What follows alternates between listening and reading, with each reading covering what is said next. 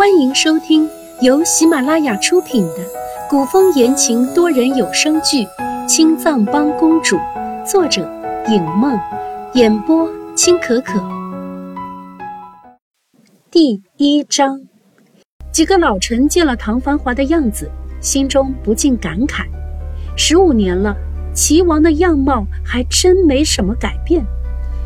这齐王隔了15年又回来做什么？抱着同样心思的吕彻一样惊疑不定。唐繁华这是回来做什么？他这个做哥哥的自然是认识唐繁华的，以前唐繁华在宫外，吕彻跟着先帝去看过几次。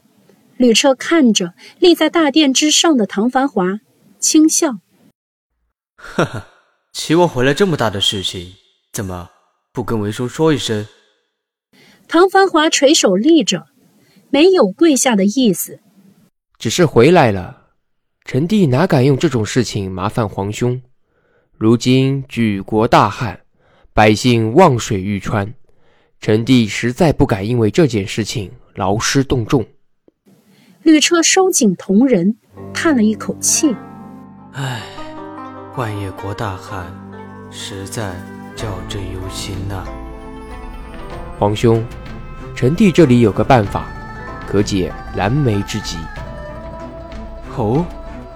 吕彻大喜，赶紧追问是什么办法。唐繁华凤眸一转，看向身边跪了一地的众位大臣。这个办法自然是有，只是需要大家帮忙。只要有办法，就能保住他们头顶的乌纱，哪个大臣会不愿意帮忙的？众人赶紧开口，连声说：“一定帮忙！”生怕说得晚了，没了机会。唐繁华魅惑俊逸的脸上浮起一丝笑意：“众位大人可是真心想帮本王？”啊，自然！大臣们纷纷附和。没有人不愿帮本王的。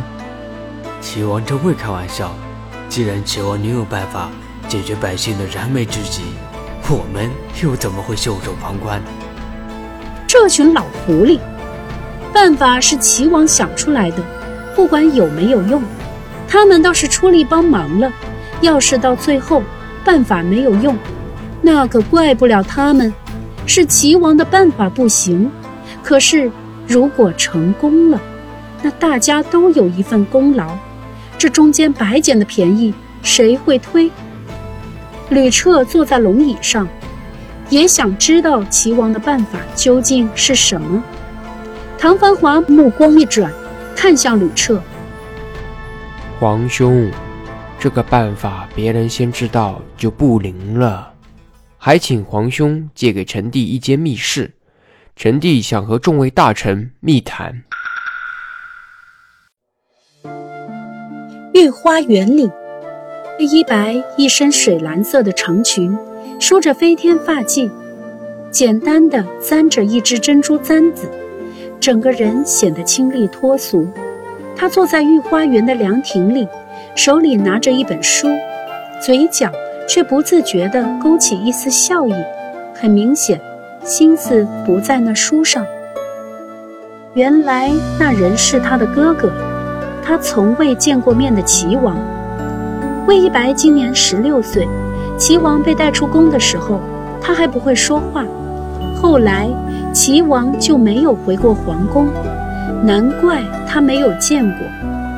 不仅没有见过，也没听说过，所以他都没有想到他的这个哥哥居然想到去搜刮朝中那些老狐狸的油水。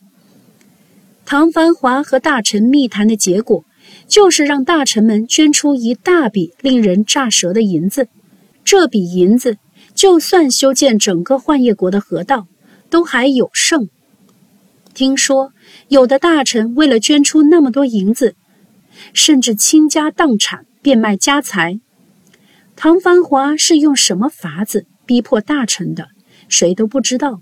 不过魏一白倒觉得这挺好，那些老狐狸躲在皇兄的眼皮子底下，搜刮了不少民脂民膏，关键时候也算是物尽其用。唐繁华经过御花园，就看见魏一白坐在荷花池旁的凉亭里。虽然幻夜国大旱，可这皇宫里依旧葱郁浓翠，根本看不出一丝干渴的意味来。那一池熙熙攘攘的荷叶，衬得娇嫩的荷花愈发的高傲，一如旁边的美人。魏一白那如玉一般莹润的小脸上，一双桃花眼潋滟的可以蛊惑人心，偏生那小脸上的表情冷清得很。唐繁华几乎是立刻就发现魏一白就是他在金銮殿外的时候偷看他的女子，心不受控制地颤了一下。唐繁华不认识魏一白，以为是吕彻的妃子。吕彻的眼光倒是不错，这样的女子招入宫中，有朝一日必定能够母仪天下。唐繁华心里隐隐有些失落，为何这样的女子成了吕彻的人？是自己动了不该动的心思。唐繁华脚下转了方向，下意识地避开魏一白所在的凉亭。魏一白没料到这么快就再见到唐繁华，看着唐繁华离去的背影，垂眸若有所思。殷小谷追问：公主，您要不要去和齐王打个招呼？不用。离去的唐繁华听到这段对话，不由自主地放慢了脚步，凤眸里划过一丝兴趣。15年没有露面的齐王，他一出现便开粮仓、修整河道、调控物价，一下子就解决了百姓的燃眉之急。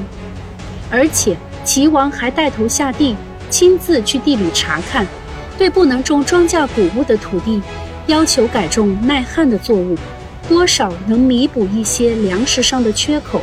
当齐王带着众位大臣看着新修的河道开闸放水，清淋淋的河水灌入庄稼地里的时候，百姓都欢呼起来。几乎是一夜间，齐王成了福星在世。